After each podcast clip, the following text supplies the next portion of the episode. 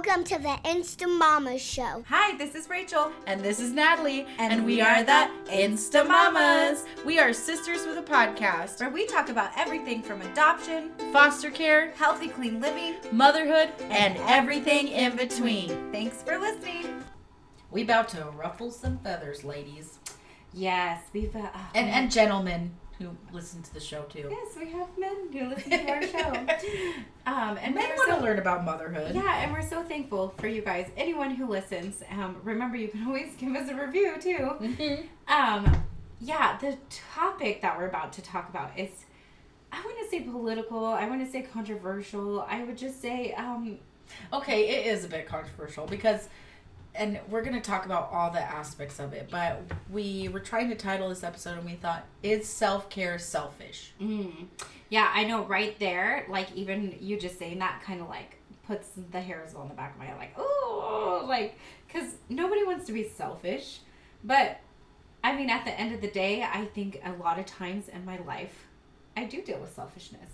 Yeah, and motherhood and marriage bring out selfishness in us. People think that, oh, I'm going to get married and all my problems are going to go away and my life is going to be better and I'm coming up on 10 years of marriage, and I will say being married, my life is better.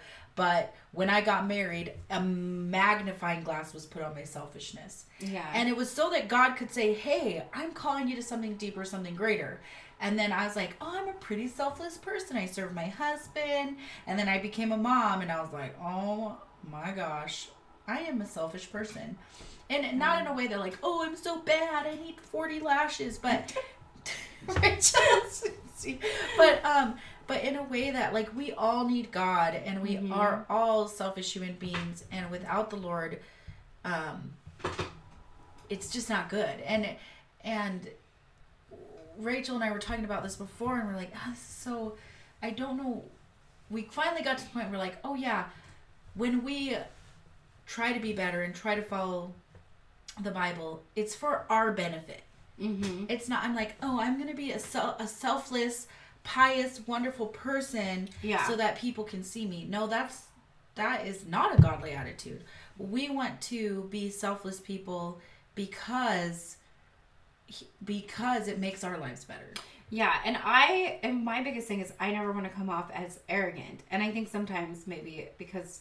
It's like pride is something I struggle with, so I do come off as arrogant, but my heart behind it is not to be like that. Here in this podcast, Natalie and I decided that we really wanted to hold up our topics and what we express in our views in a biblical manner.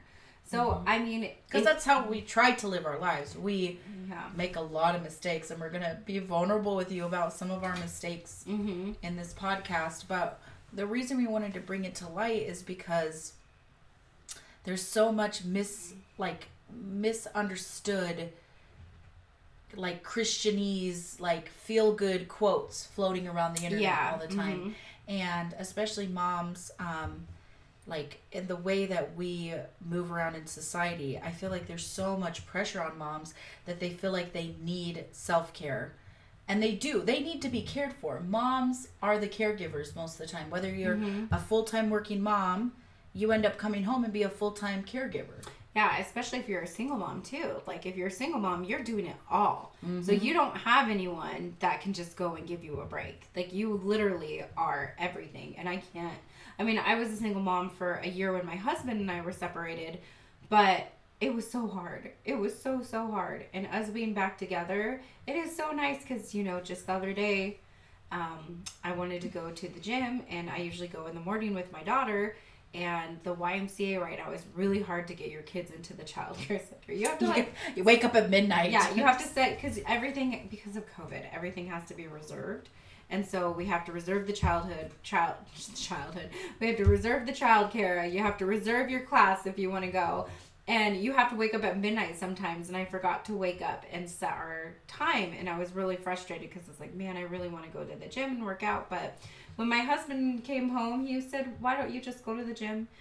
She was still napping, and he's like, I'll just, you know, she's fine. You just go. And that was so nice. But if you're a single mom, you just don't have that. And for me personally, there's some people who hate working out, But that is my self-care. I guess the way that it's good for my body. It's the way that I can honor my body. Because caring for yourself is a godly principle. Mm-hmm. You know, there's that scripture about the man who looks in the mirror and doesn't fix. If you look in the mirror and don't fix what's wrong, that's foolishness, you know.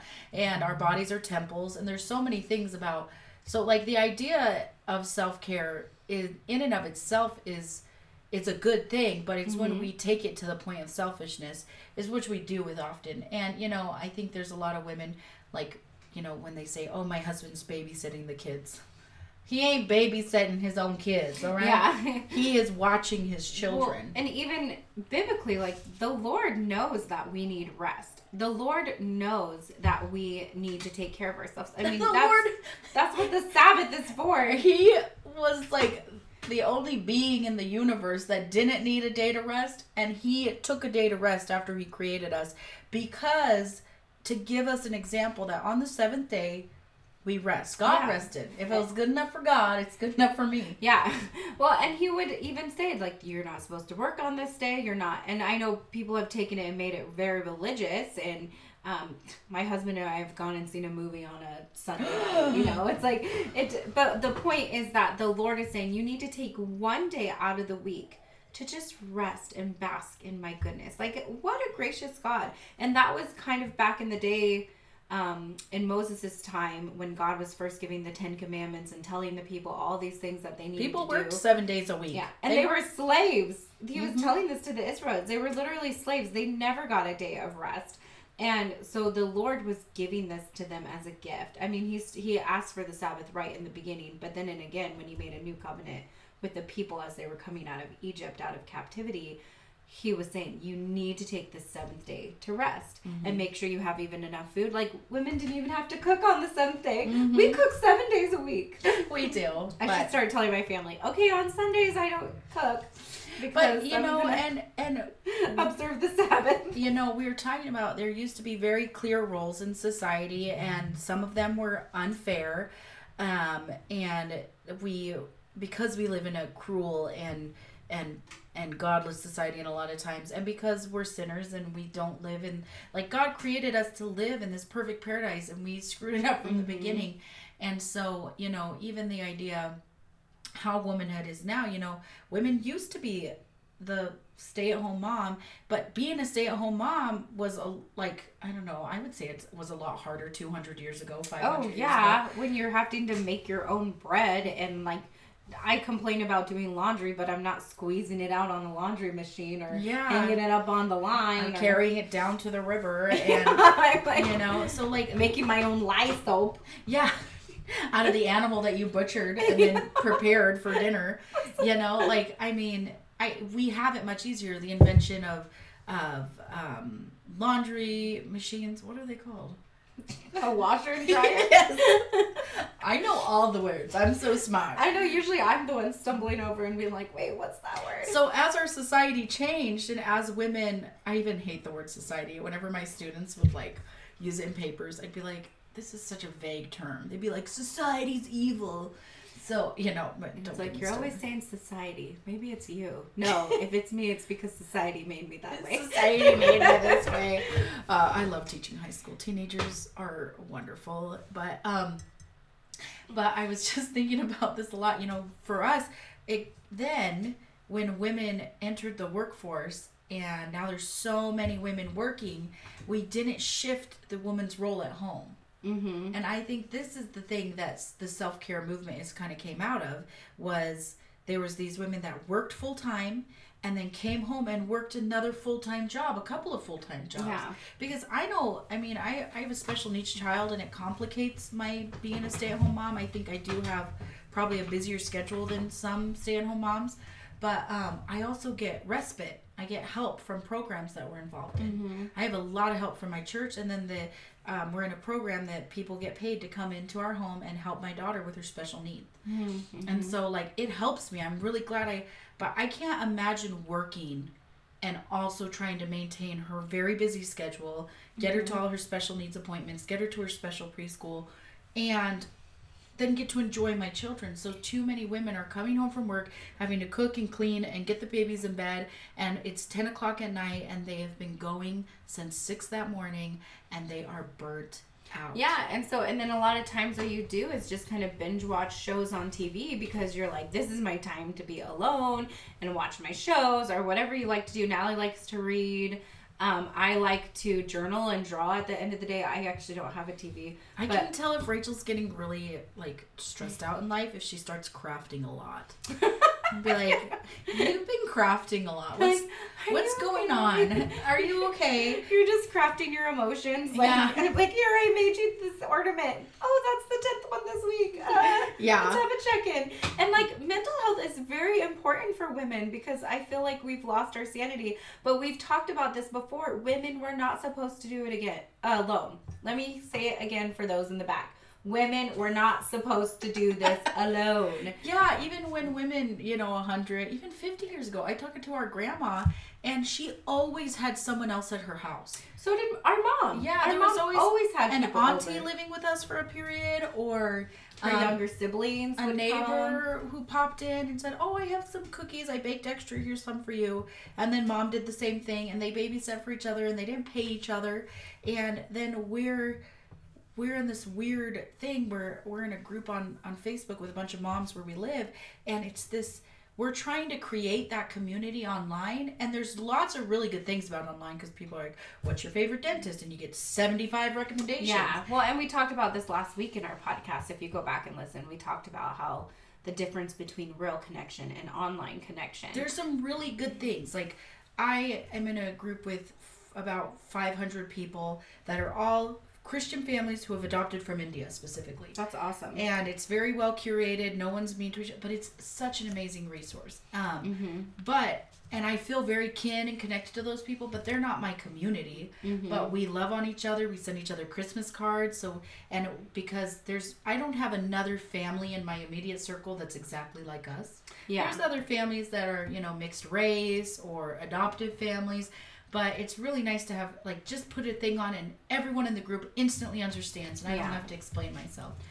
Yeah, but it's not the same as you and I sitting together and I fold your laundry with you. Yeah, and I think that's why women feel like they have this need for self-care. But if you're late at night and you're watching your shows or crafting or whatever you do to help calm down at the end of the night, then all of a sudden, where's your time with your husband? Or where's your time with the Lord? Or where's your, all of a sudden, these things? And then that's where you come to, I just don't have time for yourself. Yeah. Because, self-care, whether it's like, getting a massage or, whatever it is. Or, honestly, I think working women should have the self-care of hiring a house cleaner. Yeah. I do think, like, there's something...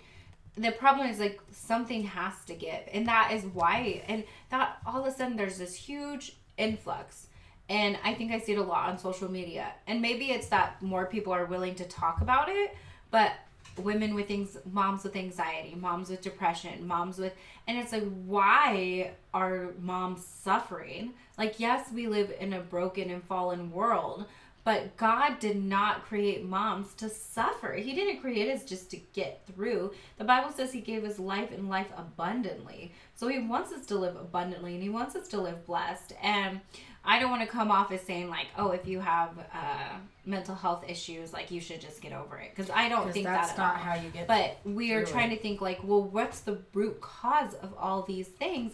And it's like, yeah, when you're working full-time, coming home, cleaning, doing all that stuff, it's hard to have joy in that because you're just burning the candle at both ends. Like, something's got to give. And then there's those times, and then there's so much demanded. Oh, no, the Valentine's cards for the kids. Or I forgot to dress my kid in green for St. Patrick's Day. Or, all of a sudden that stuff just starts piling up. And then on top of all the anxiety and depression, then there's guilt. And the Lord does not want us to live that way.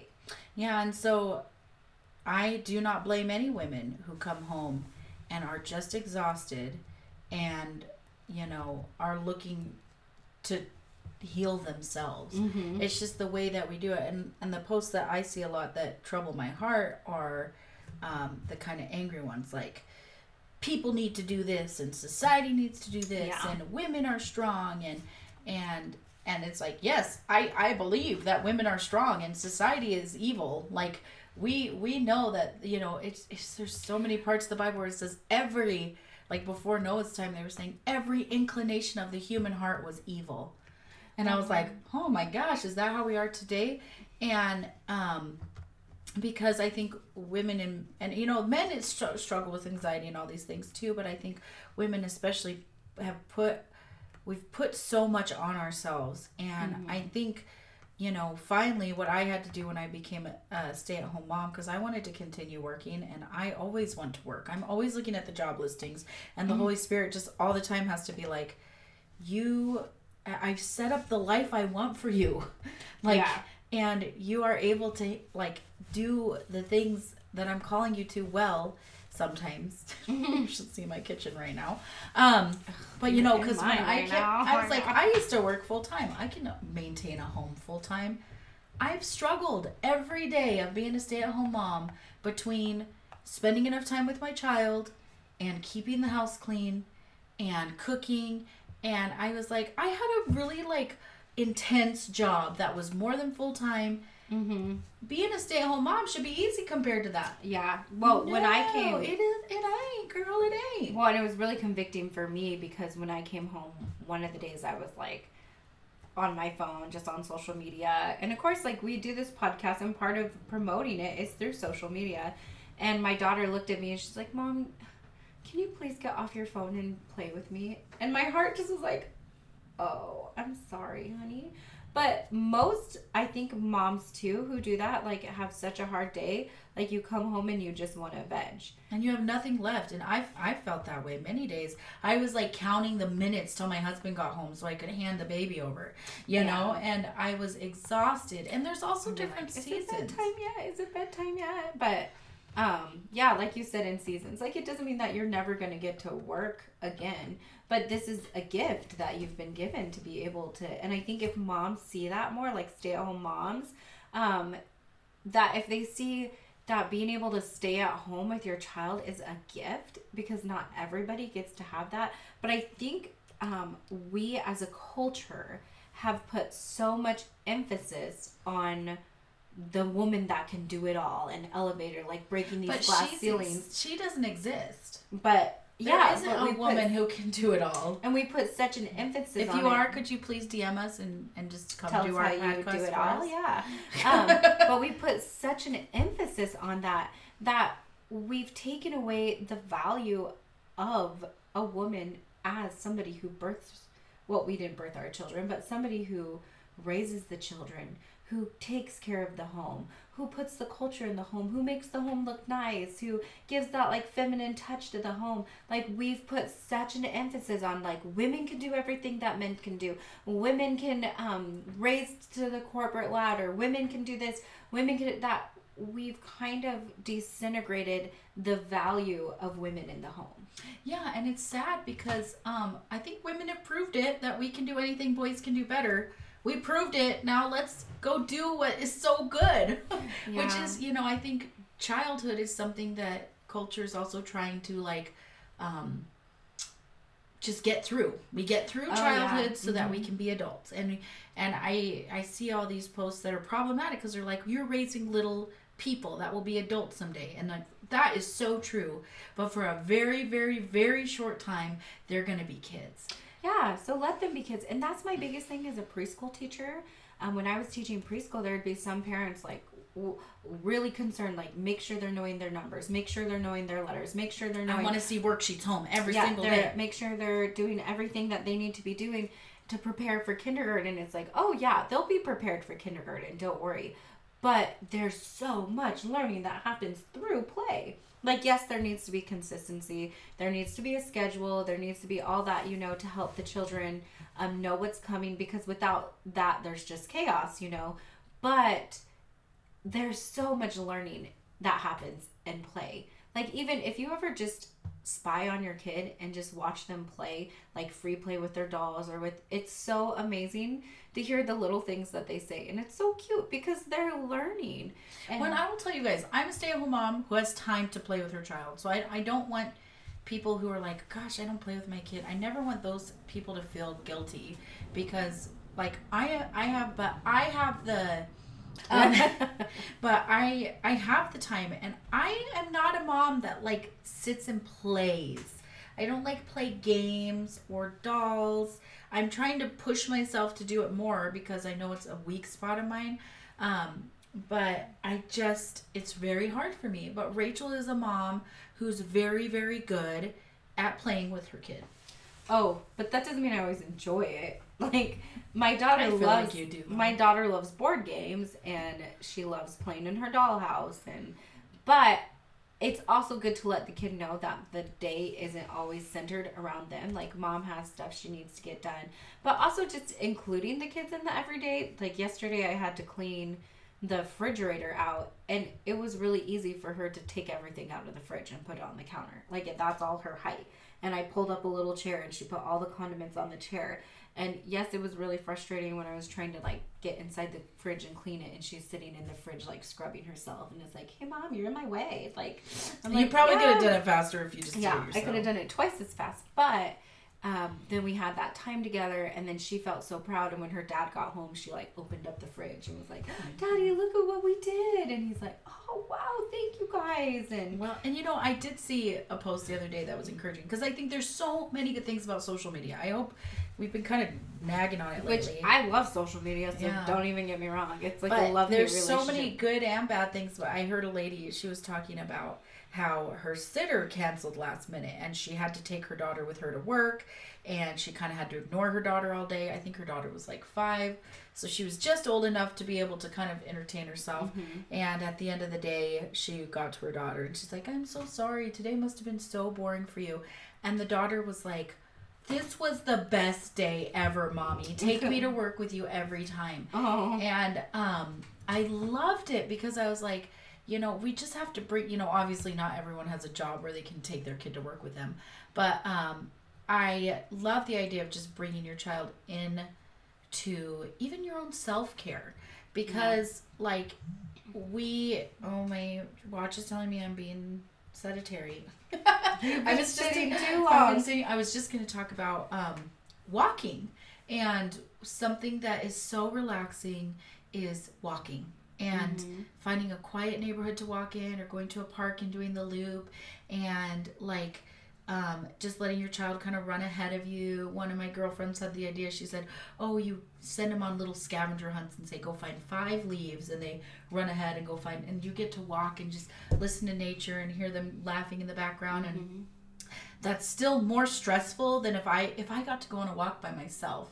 Yeah. That would be more of like self-care. If I got to lay in a bathtub with Epsom salts and like cucumbers over my eyes, I would seriously do that and live in the bathtub all day long. And sometimes like you need that, but I think what is hard for, this is the hard pill to swallow, is that when you have young kids, that is just not the season of life you're in. Yeah. Like there will be a day where you can take long baths, or a shower that lasts more than 5 minutes where you're worried that your kids aren't killing each other while you're in the shower. You know, there will be a day where you're not doing hundreds of loads of laundry, or that you're not having to go grocery shopping for a full house of kids. You're not, that day will come, and then I can guarantee you that you'll be missing those days.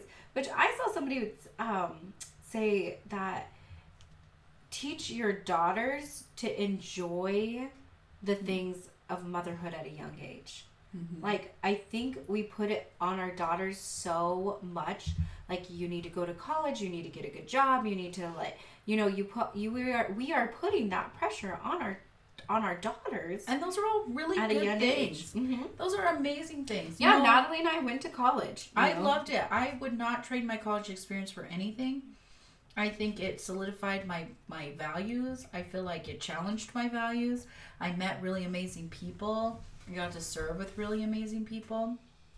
And now I have the ability to, you know, if my husband died or something happened, if he got disabled, I would be able to work and provide for our family. And that is a privilege. Going to college is a privilege that most of the world doesn't get. Yeah. And women, girls don't get to go to school. Something I just tell my daughter all the time, I don't know how much she understands of it, but like, and your daughter too, is girls didn't get to go to school. There's a lot of places in the world where girls don't get to go to school. And so it's really important that we take our privileges as women. We get to vote. I take my daughter with me when we vote. And I say 100 years ago, women didn't get to vote. That was that was not long ago. There are people living that were around when women couldn't vote. And I hope we're not sounding contradictory, like, oh, education is important. Oh, but also learning. It's just there's that balance. I think that we've... That's what self-care is, this balance between... Selfishness, self-care. I think we've just gone way over the line with where we're at. That, like we said before, that now our children, even as young women, are feeling this pressure. Like, okay, how am I going to do it all? And to let our girls know, you know, teach them. Teach your girls to cook and your sons. Teach your children to cook. Teach your children how to clean up after themselves. Teach your children discipline. Because if we're going to live in a culture where women work, men need to do homemaking too. Mm-hmm. They call it, I think some scholars call it like unpaid labor, that women, generally speaking, do most of the unpaid labor. Yeah. And because if we had to pay for someone to cook and clean and nanny, that would probably cost us more than I could make working. Yeah. you know? And that's kind of where we're at right now too. One of the reasons I'm staying home is by the time we pay for childcare, the take home would not be that much. And I would be away from her most of the day and then still have to come home, still have to cook and clean and all that stuff. And I will say my husband is very helpful. Yeah, that's the thing is, like, I feel like Christian men are at least if they're, you know, there's definitely some churches that don't teach well. But, you know, my husband doesn't see it that way. He gets off work. And he is on. He's dad. And yesterday, actually, so he's salary, so he doesn't get paid by the hour. But he had a project he was trying to finish. He's a computer programmer. He works from home. And he came home at 4:30, which, okay, he works from home. He steps out of his office and says, honey, I'm home. And we run up and we hug him and kiss him and say, we're excited to see you. We've been trying to teach my daughter that, to be, like, excited to see dad when he comes home, you know, quote, unquote. He never left home, but anyways, but he came and he was on and he asked me questions about my day and we ate dinner together and I went to small group and he puts her to bed and does all the bedtime stuff.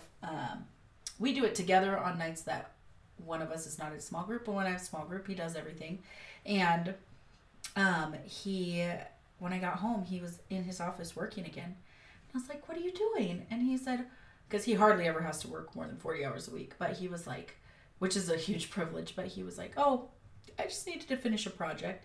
And then he's like, it's okay, right? I got off work and I loved on my family and spent time with you, so it's okay that I'm working again. It was like he was afraid to be working again, like that I would be mad that he was working again. Yeah, and see, I was like, my husband, he goes to work at like 4 a.m. and then he comes home and he works a hard, laborious job. And then he sits on the floor, and I could tell it just, like, his body is in pain, but he sits on the floor and plays dolls with her. Because they met these men, real men, aren't just going to come home and put their feet up and say, you know, bring me dinner, woman, you know. Like, yeah. But there are things that I do as a stay-at-home mom that serve my husband and bless him that I didn't get to do when I was working. Yeah, like, that's the thing, too, is I love... it's not this thing like, oh, dinner needs to be on the table when I get home. That's never the expectation. I mean, if he came home and I was like, I'm really tired, can we order something out? He would totally be like, yeah, or do you want me to make something?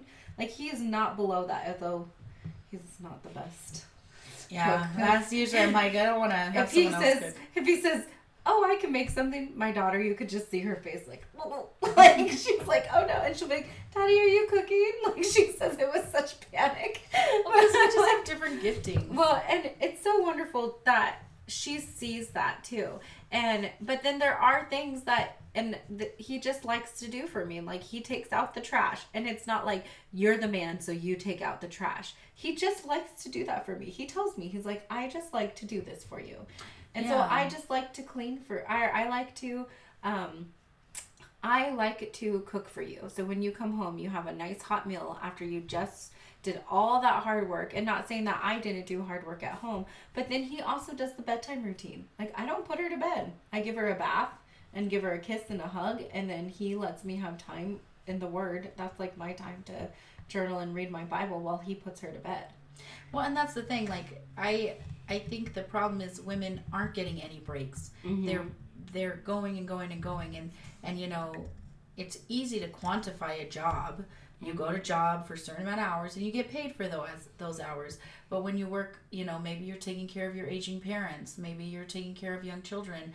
You're organizing the schedules of teenagers. Like, the social calendar even falls on the wife a lot of times. And I think it's because, like, God's made us that way. We're good at those kinds of things. But we're just doing way too much. And I just, you know, when I was working, Zachary and I, my husband, we divided housework 50-50. And he probably did more housework than I did. I had a more demanding job than he did, and there was a period of our marriage where I made more money than him. And he was not weird about it. He was like, sweet, my wife makes money. Like, you know, and he bringing home the bacon, literally. I love bacon. I actually asked my husband to pick up bacon on his way home from work. So he'd be bringing home the bacon today. He'd bring home the bacon. I think our modern world, we don't have to throw out the baby with the bathwater. Yes. We can work. We're not saying all of you working moms need to quit your jobs and come stay home. Because when you're a stay-at-home mom, there's so much pressure to be the perfect mom. If you're going to have all this time to be a mom, you need to be the perfect mom, or you need to have a side hustle. How many women are actually only stay-at-home moms? Yeah. Nowadays, everyone's got some kind of side hustles. They sell on eBay. They restore furniture. They babysit other people's kids. Yeah, for even money. We write for adoption.com. So. Yeah, we make so much. We make like $100 a month. I'm just kidding. If we write, I'd like it to be more than that. You know, like, but we have this podcast for that reason, to use our brains and to, you know, and my husband has to remind me, probably at least once a week, you are more valuable to me as a stay-at-home mom. Yeah. Like, he's like, you bring so much value to our home. And that is a controversial statement. It is, because, well, and there's a huge thing right now with daycare. There's not enough daycare. There's not enough daycare. They're bad daycare, if you got it. And they're not paying workers enough. And so it's kind of funny, because it's like, oh, these workers are being paid to do the mom role, but they're being paid next to nothing to do that role. But then people complain that daycare is so expensive. So now you have like this big disimbalance of all these women that are wanting to go to the workplace, yet they have no childcare for their kids. But then when they do find childcare, it's like pretty much half their paycheck more. Well, and then I also, the other thing that this kind of goes back to our conversation earlier is women used to have their mothers. Mm-hmm. Women used to have their mothers and mother-in-laws around. Yeah. And they could drop, and now we're like, I don't want to live 50 miles from my mother-in-law. No, I'm just kidding. I love my mother-in-law. I wish she lived here. It would be so nice to have that, because both Natalie and I, we don't live close to our mother-in-laws. My mother-in-law's like 7.5 hours away, and my mom is like 12 hours away. But yeah, but even Rachel and I don't have to pay for babysitting, because we share babysitting with each other. Mm-hmm. And so, like, you know, well, I'll pay like the teenagers that watch her every once in a while, but we do. No, I mean when we watch each other's kids. Yeah, we don't charge each other. We just pay each other in avocados and love. And I know, she brought me avocados the other day, and I was like, oh, they're so nice. But then you bring me stuff all the time, and Rachel, like the other day I had a migraine, and Rachel came and picked my daughter up and took her to school and picked her up. Like, those are things that are just wonderful, wonderful, wonderful things to have. And we talked about that in last week's episode. Yeah, and we don't want to be like, it's so awesome that we have all these awesome things for our awesome stay-at-home, awesome mom. Like I just hope, it's so hard sometimes in a podcast to really get the heart across. Because my heart is, I would love to just, for every mom to be able to have like a foot massage every night. Yeah, and getting their nails done, and there's nothing wrong with that. You know, I've like watched my friends' kids, so they can go get a massage, or they can go get a pedicure, and they can, you know, all those things are okay. They're not bad things. But I think we need to find the things that give us life, and that is, you know, worship. Turn on a worship song while you're making dinner, or, you know, what was the other thing I was thinking of? Even taking a walk is so close to God. I feel so close to God when I'm in nature. Well, I feel like you find the joy when you're closer to the Lord. So there's all this self-care. It's all about self. But what are we called as human beings to be? Are we called to be individualistic, self-centered people? Is that what we're called to be? No. And I find so much joy in serving other people. Yeah. We're called to be, literally, we are called to be servants.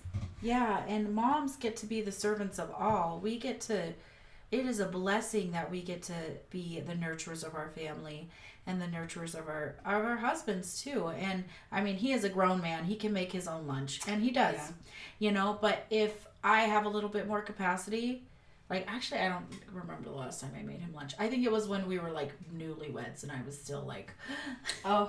But I didn't have a job at the time. I was going to school part-time that summer, and so I was basically, like, a stay-at-home wife. That's nice. Which was, it was so nice. I, like, made, I was probably the only time I wore pearls and had my apron and my high heels. And I was, you know, I don't even think... I was that. I never wore high heels. I cannot wear them without breaking my ankle. I literally can't even. But I can't even. You know, I think it's such a beautiful thing that we get to serve and serve our families by working, or serve our families by being stay-at-home moms. Yeah. Or serve our families, and maybe it's just a season. You're like, I'm working really hard to get out of debt, so someday my family can do this. Or I work because I don't have the capacity to be a stay-at-home mom. I think it's really hard. And so you work so that you can pay someone else to do some of the tedious caregiving so that you can come home and be mom. Like, I know someone who loves their job. They're incredibly good at it. And they come home and they're 100% with their kids. Mm-hmm. And she's like, if I was with my kids all the time, I would go crazy. She's like, but I get to go work, enjoy my work, and I come home and I leave my work at work and I come home and I just love all my kids, and they get really good things from their preschool and daycare, and I get really good things from working. But then when they're a family, they are 100% a family. Mm-hmm. And she feels like she's a better mom. She you know, uses the money she makes to have a house cleaner and daycare, and she gets to come home and just do all the fun things of being a mom. Yeah, honestly, so that would be the best job ever. I could just do all the fun stuff and not have to do any of the toilet cleaning. Where on the other hand, there's all different personalities. Like, I like being a stay-at-home mom. I prayed and prayed and prayed and prayed. And this year when I started working at the preschool, I was approached and I was like, oh, that'll be really nice to have that job, to be able to bring in a little bit of extra income, but also to help pay for my daughter's schooling. And so she could still stay in school, but then that didn't work out. But the thing is, too, is I loved being part of that team at the church who just loved on those kids. But it was only part-time. It was only half day. Yeah, it was just a half day. But since I've come to stay home, I just realize how much of a gift it is, because I'm giving my family 100%, which before, even though it was only part-time, it's like, oh, this much goes to my job and then this much goes to my family. You can't give 100% to your job and 100% to your family. And you shouldn't. Like, you know, I love the example my husband had the other day. He's like, and there's a lot of people in his company that work way more hours than he does. And he loves his job. He would work longer every day if he could. And I was reading an article. A lot of men do that. A lot of men work more hours than women because they feel like they're better at work than they are at home. Mm-hmm. And they don't know how to deal with, like, domestic stuff. And a lot of women feel that way, too. They're like, well, and honestly, I feel that way. I feel like I was a much better person. Like, I felt like I was really good at my job, but I am not a very good homemaker. Mm-hmm. Like, I am not a naturally good homemaker. I literally have to write down when I'm going to mop the floor, when I'm going to do the bathroom, when I'm going to... And I have to really... seek the Lord to find joy in those tedious little tasks. I'm really not organized with cleaning or cooking. I'm a good cook, but I am so disorganized. I'm like, so learning how to shop on a budget, being a stay-at-home mom. Like, when I was working, we had a lot more, like, leeway in our budget. I didn't have to penny pinch.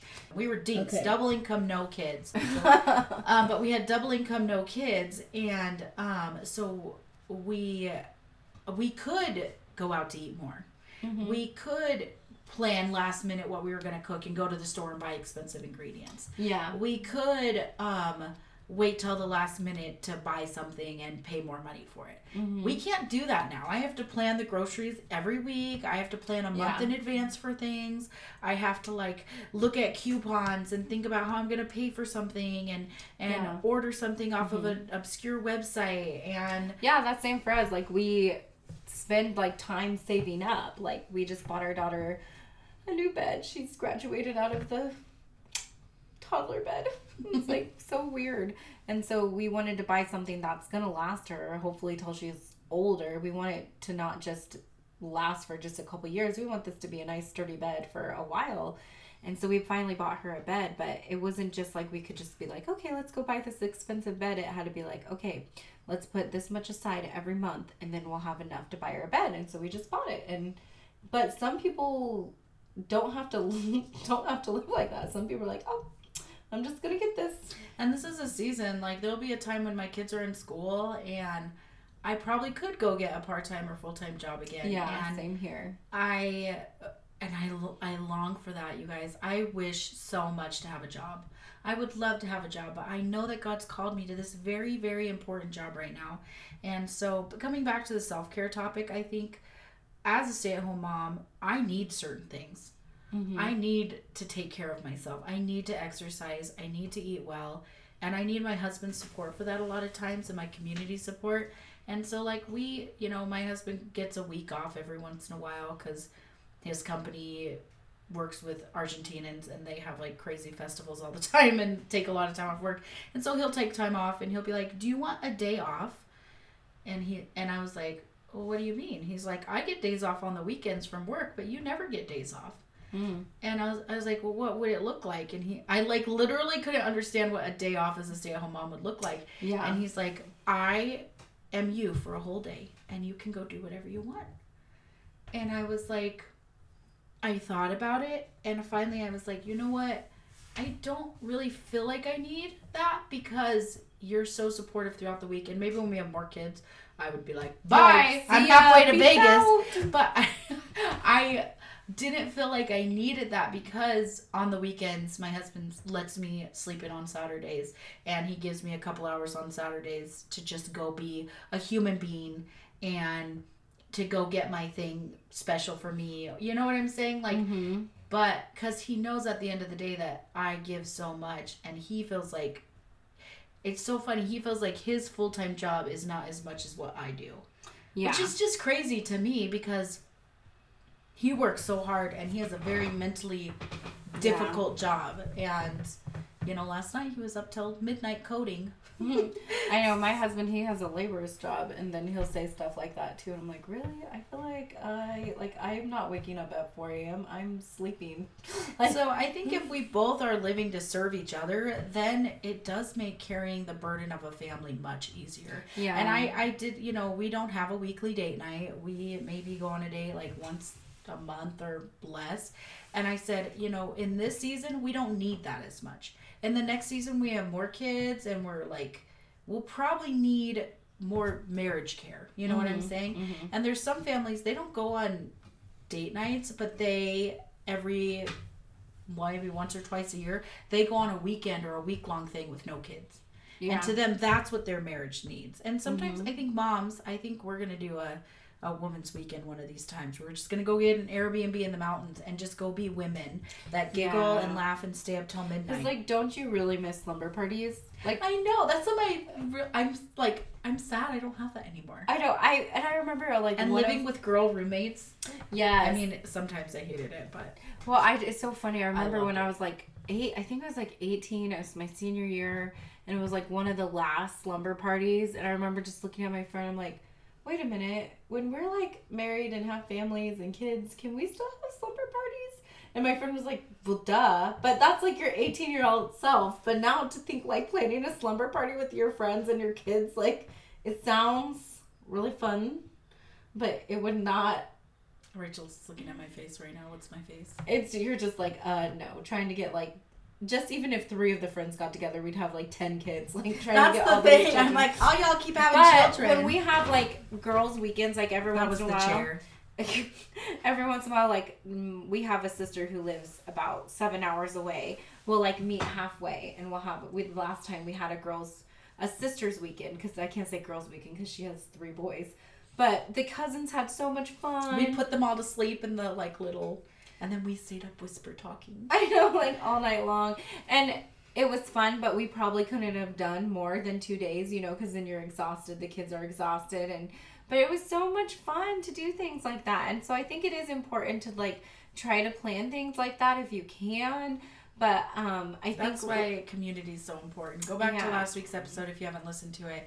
And listen to it. Building community is what allows you to do these things. Yeah. I mean, we're very blessed to have it in our own, like, family, but, like, also we planned a friend's birthday party.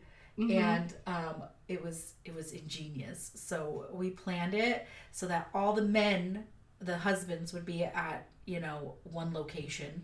Yeah, we had it at a friend's house. And because we didn't want to just, like... Sometimes, though, you just want to have time with your girlfriends. But all of our friends share the same babysitters. So we couldn't go out with guys and girls. And so we had to... Well, and also, too, like, it's hard as a mom, even if you're in a place where you can say, like, oh, yeah, kids, go play, run free. You still don't get uninterrupted conversations with each other because your kids are constantly like, I need a drink of water, or I skinned my knee, or this. And you always have it. When you know your kids are on the premise, even you just always are keeping. Yeah, you're not completely engaged in the conversation like you'd like. So we knew our girlfriend wanted a girls' night out. She had been just craving it, and so we planned it. The husbands and the teenagers. Went and the teenagers kind of helped because, you know, not everyone has a husband, but the teenagers helped with all the kids, and we put all the kids and husbands at one location, and they just played and ran crazy and had fun, and we ordered a pizza for them. And well, not one pizza. I was just about to say one pizza. That would be enough for my husband. No. Yeah. So we ordered pizzas for them, and then we all went out to kind of a bougie, nice restaurant. And it's not something we do very often, but we all came, and there was like 20 of us, and we just laughed, and we told our stories, and we got to talk about adult conversations that you don't get to talk about around kids. Yeah, even one of our friends was like, you know, it's really hard for 20 people to get together and have a conversation, but the conversation just went so smoothly. And yeah, because we played some games, or we took turns answering questions about, you know, who has the youngest kid and the oldest kid, and who's been married the longest, or what's the furthest someone's traveled. And then you know, someone raised their hand like, oh, where'd you go? And then they get to tell the story about what they did in college, or what they did, you know, because a lot of us don't know each other out of the context of motherhood. Well, and we got to... Like we did it, how did you meet your spouse? And that was a really cute one. I got to hear everybody's stories, and it's so fun. And like, how'd you become a Christian? How did, you know, and we get to tell, these are the like deeper, you know, things. And I loved it because then after we all ate, we went back to the house that had all the kids running crazy, and we ate cake with the husbands and the kids. And so it was still a family affair, but it was more of a... We got to do the girl thing, and it was so filling and edifying. And but then my husband said, when all the men were standing around and the kids were running crazy, that I think the men can handle it better too. They don't need to micromanage what the children are doing, so they just let them go free. But he's like, I feel like the women planned it so that we'd be here with all the kids. And like, my husband's like, that's exactly what they did. Yeah, they did. They planned it that way. Oh, but it was... I think we're gonna do that at least a couple times a year. But it was so fun, yeah, just to be able to. And then when it was one of the guys' birthdays, a few months later, the guys went out, and we're like, okay, yeah, you guys go out. They did. But I think the expectation is, oh, the women are gonna watch the kids. Like if I go to the beach with my family, it ends up me being the one who watches the child. And that's okay. It just happens that way. And so, but we have to be intentional. Mm-hmm. We go to the beach and I say, honey, I'm going to do X, Y, and Z, and you're going to do this. Mm-hmm. And because we're a team. And I think when I didn't mean for the podcast to kind of go this way, but when you're working in a team with your spouse, and if you don't have a spouse, with your community, and working together and loving each other and working together, I said working together twice.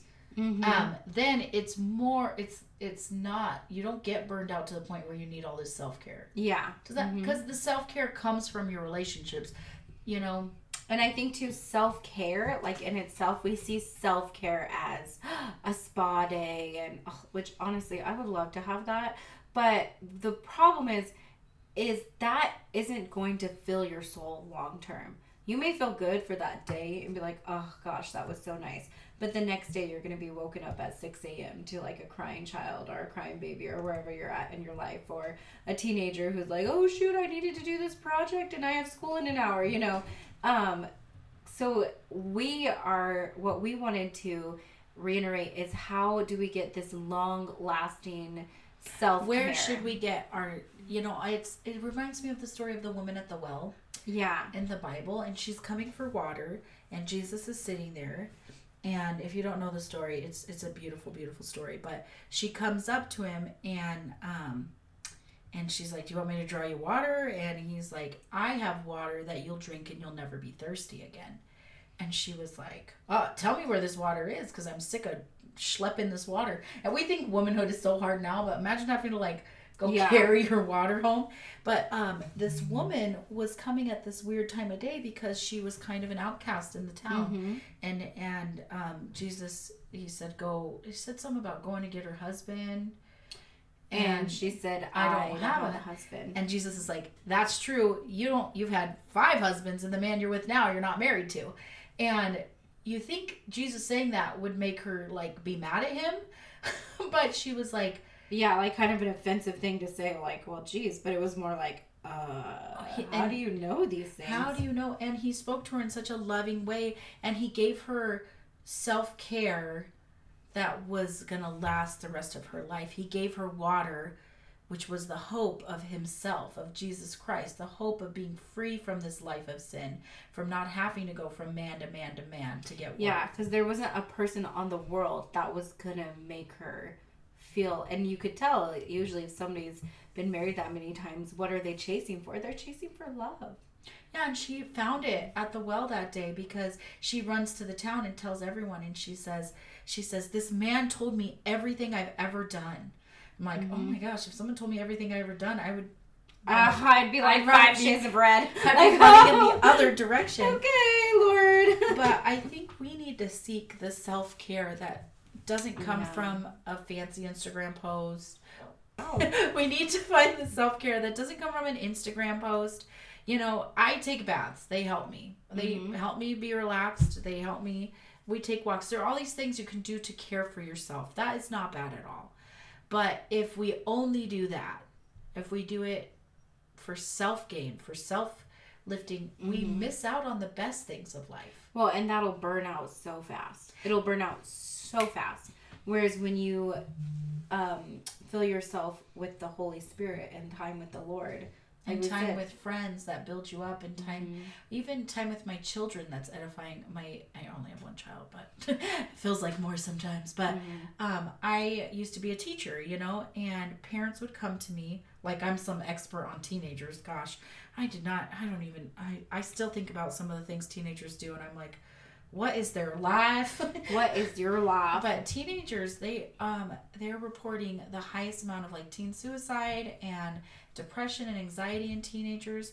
And parents would come to me and they'd be like, what do I do to help my teen? I've done X, Y, and Z. I've had them in counseling. I have them in pills. And I say, you know what you should have them do is go serve at a homeless shelter. Mm-hmm. I said, have them go clean up dirty roads. And they're like, oh. And then they act like they're above that. And I'm like, you know what?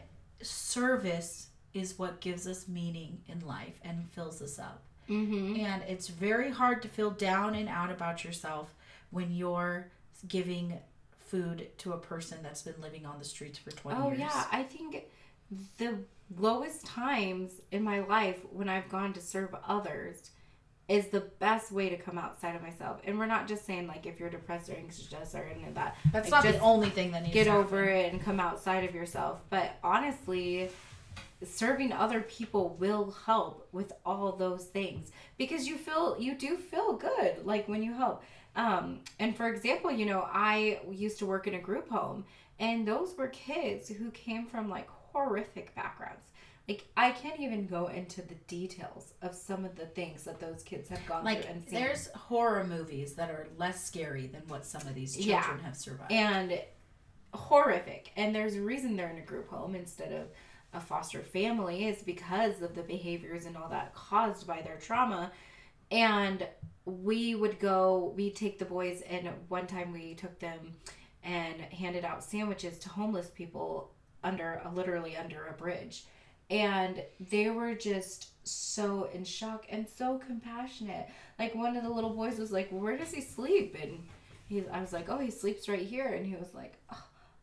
And realizing, like, my life is so horrible, but I have a bed. Like, I get to sleep in at night, you know? And so it was so good. It was so funny. One of them, like, one of the homeless guys was like, hey, man, why are you guys doing this? And, you know, I was going to answer with, like, because we just want to show love, like, no strings attached. And he's like, the little boy goes, because you're homeless. Like, I was like, oh my goodness, like, why are you asking us this? Like, he was like, you know, 8 years old. He was like, because you're homeless. Like, something that's hard for me is to see serving my family as enjoyable.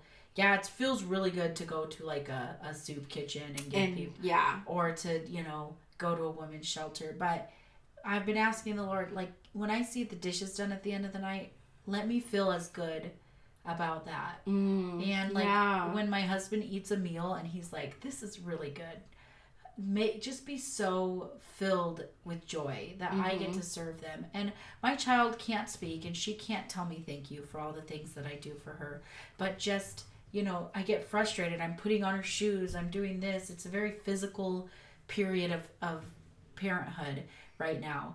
And just be like, you know what, I'm not going to have this in a few years, and I'm going to miss it. And just, Lord, help me see this. And, you know, when she goes to bed, I get to go be a grown-up and do the things I want. But sometimes I sneak back in there, and I give her a kiss while she's sleeping, and I just watch her sleep, because I know that this is going to go so fast. And I've talked to too many elderly people that said, I wish I would have done this when I was young. Well, even my grandparents say all the time, they're like, you will not realize how fast your life goes. Like, my grandparents are, like, in their late 80s, or I'm not quite sure how old they are, but they're older. Sorry if you listen, Grandma and Grandpa. No, they're older.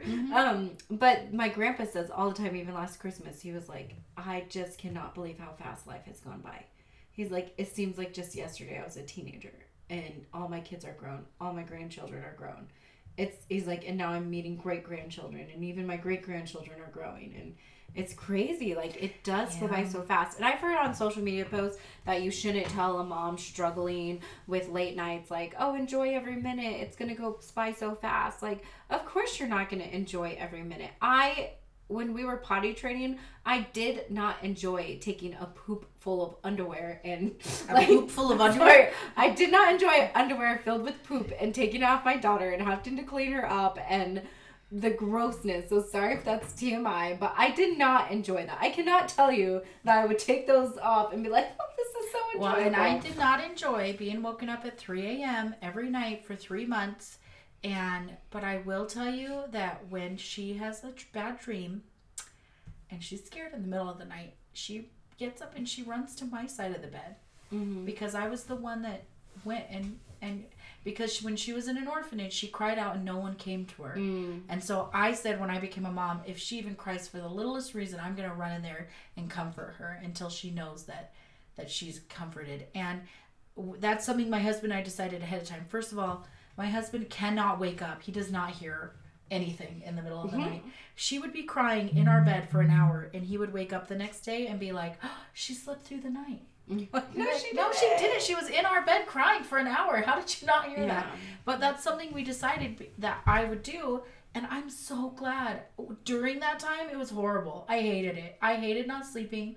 Sleeping is probably the biggest thing I do for self-care. I love sleeping. I love sleeping in.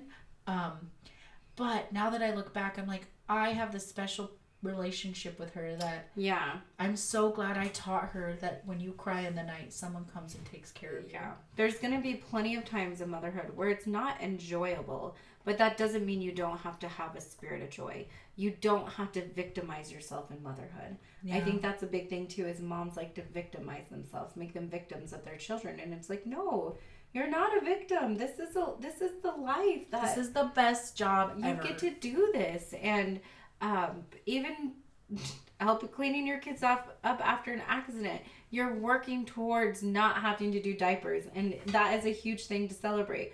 But also, when the diapers are gone and you're not helping them buckle into their car seats anymore, again, like, don't you? I remember how, like, when I'd carry my daughter in her infant car seat, how the pain in my arm, how I would just feel that pain. And, well, there, even before my daughter, there was this time where we were fostering, and you can hear our whole foster story in an earlier podcast, but there was a little girl that I brought home from the hospital, and I had her older 3 siblings for, like, 2 years. And I remember how much my back and my arm would hurt carrying the car seat. That infant car seat, you know, in and out of the car, and it's on your arm, and you're like, are switching arms, you know, as you're walking into things. And I remember after reunification, which means they went home with their parents, which was their biological parents, which was so wonderful, and that's a beautiful story. But I remember getting out of the car and walking back into my home and being like, oh, the pain is gone. I don't feel that pain of the car seat that was on my arm. My arms felt so light and so empty. And so there will be one day when our arms will be empty. And so even though our arms are full, we don't have our own personal space. We don't have our time. We have to, like, hide in our rooms to, like, eat a snack so your kids don't come running asking for a bite, you know, like, they'll, and even just heating up that coffee over and over and over again. It can feel overwhelming, and I don't want it to seem like moms, like, don't have a right to have those feelings, but give those feelings back to the Lord and ask the Lord to give you a newness. His mercies are new every morning. They have to be, especially when you've been up all night. You need a new start every day. His mercies are new every morning, and he has a peace that surpasses all understanding. So I hope the takeaway is not that self-care is bad. It's okay to pamper yourself. It's okay to have a spa day. It's okay to get a massage. I get massages sometimes. It's very rare because it takes like 4 months to get in there. I want a massage. I know. But I get it through my insurance. That's the only reason I do it. But, you know, and taking a walk. And I get breaks. Like, my husband gives me breaks. Like, and, you know, people are legally required to have breaks when they work, you know? Yeah. And so we need breaks. We're not saying that all those things are bad, but recharge in the Lord. And it's almost like you get like a double, you know, I can sit and veg Instagram reels. Mm-hmm. And they make me feel good. They're so quick. You like get... It could be like the whole nap time. I'll be like, I'm going to go just watch a few reels. And then all of a sudden I hear, I'm awake. And I'm like, oh no. Yeah. Or I just spent all of nap time. That's not nothing. In and of itself, it's not bad. But if I could have spent that time just praying or taking a walk or, you know, or listening to worship music or playing worship music, I feel it's like I get a triple charge versus... Exactly. Like, I might feel a little bit better after a massage, but I'm going to feel so much better after, you know, an hour of a deep conversation with my husband. Yeah. Not just, oh, what did you do? When is school out? What's the... You know, when we actually say, what are your dreams? Yeah. You know, we had coffee the other day, and we had a free 20-ounce drink, and so we got it for free, and then we shared it.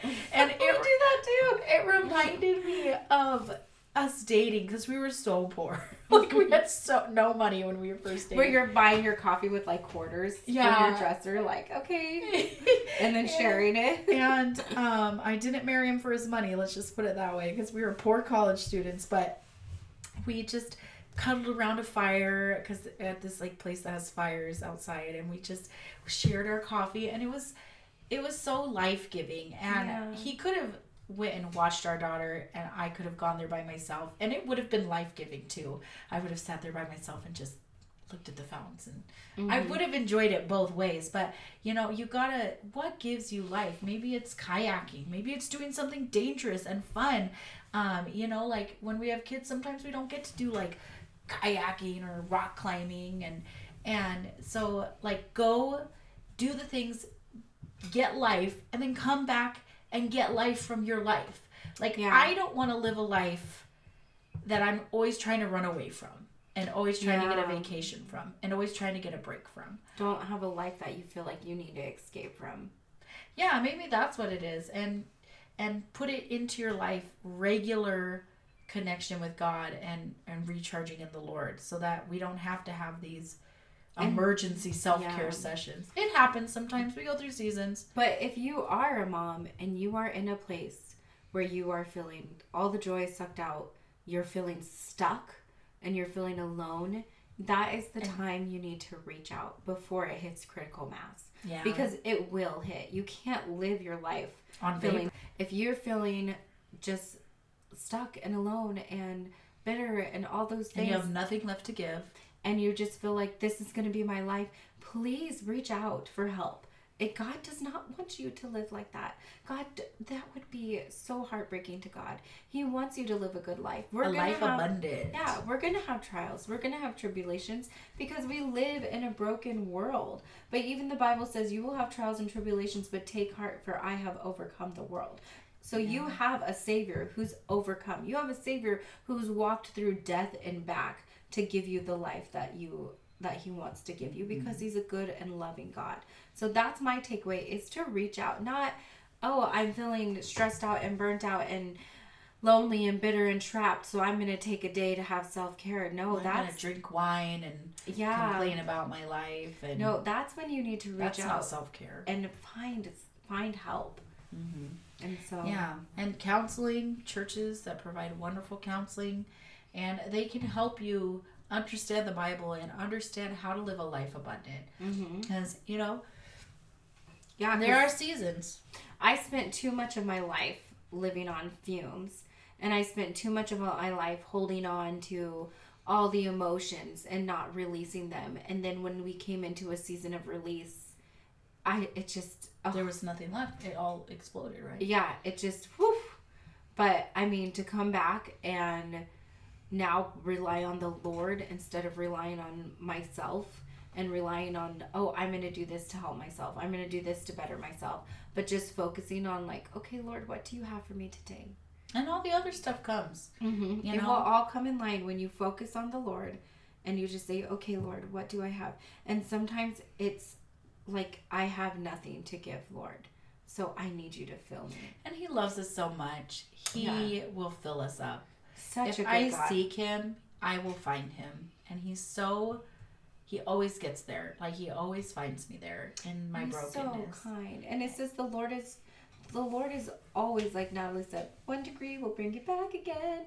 When we were in high school, Natalie and I had a band with our friends. And it wasn't embarrassing at all. Okay. It was a little bit embarrassing. But, you know, it's as...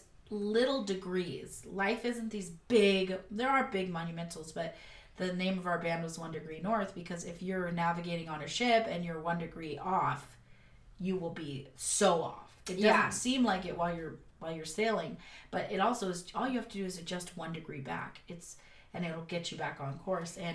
But we burn out, and then we go way overboard, and it's crisis after crisis after crisis. And I love the idea of living a life that I don't want to escape from, and also turning everything off every once in a while, and just having, the Bible talks about in 1 Peter 3:4, it talks about having a gentle and quiet spirit. And the Lord isn't saying you need to be quiet, because Natalie and I are both loud. We're loud people. When I'm editing the podcast, I literally have to like turn our voices down, and it's still really loud. So loud. We were at the grocery store like a few months back, and we were laughing, and this lady was like, "Oh my goodness!" And we scared an old lady. She's like, "You just laugh so loud." We were like, oh my gosh. You know, we showed up in the grocery store because you can hear us when we walk through the door. Yeah. And we're huge dorks. So she was like, oh, she just laughs aloud. So Natalie and I are loud people. So I don't interpret that verse as like, you need to be quiet. But there is a sense of, where is your heart? In 1 Peter 3:4, when it's saying a gentle and quiet spirit, which is precious to the Lord. He's not saying like you have to be quiet, because the Lord also loves big, bold, passionate prayers. But to quiet yourself and to turn off the noise. Turn off the noise of all the things around you and come to the Lord with a quiet spirit. And your spirit can be quiet even if the kids are running around the house crazy. Your Instapot is decompressurizing. It's you know, you can have a lot of, you know, sound, but have a quiet spirit. Yeah. And that's where the Lord meets you and recharges you. And there have been days when I literally had no sleep the night before. I was running on fumes and I just said, Lord, give me supernatural strength. And he gave it to me that day. Yeah. Like, Lord, I just need you. And I was like, oh, and that was all the self-care I needed that day. Yeah. And it didn't come from me at all. Yeah. So is self-care selfish? I don't think so. I think it's a complicated answer. Yeah. But where's your self-care coming from? Thank you guys for listening. You know you can find us on all the social medias. We could talk about this topic a lot more. Oh, I know. I was just looking at the time of how long we talked. I'm like, my goodness. But we love you guys. We hope that if you have any questions. If you're feeling all these things we've been talking about, burnt out, like you're doing too much, reach out. We'd love to help you find a community. We'd love to be your community. Yeah. It takes all of us. Yeah, our lives we make a lot of mistakes too. Yeah. And I've made mistakes where I've isolated myself and I've had miserable times. And it's when you, communities where so many good things happen. And here's the thing is Natalie and I both are in really great small groups. We are involved in a wonderful church. So if you are looking for community and you are in the Treasure Valley area, please reach out to us. You can be in our small group. Yeah. Our email is instamamas19@gmail.com. And our Facebook and Instagram is InstaMamas, Nat and Rach. Yep. And you can find us on both platforms. And it's in the show notes. Yep. And you guys are wonderful. And thanks for listening.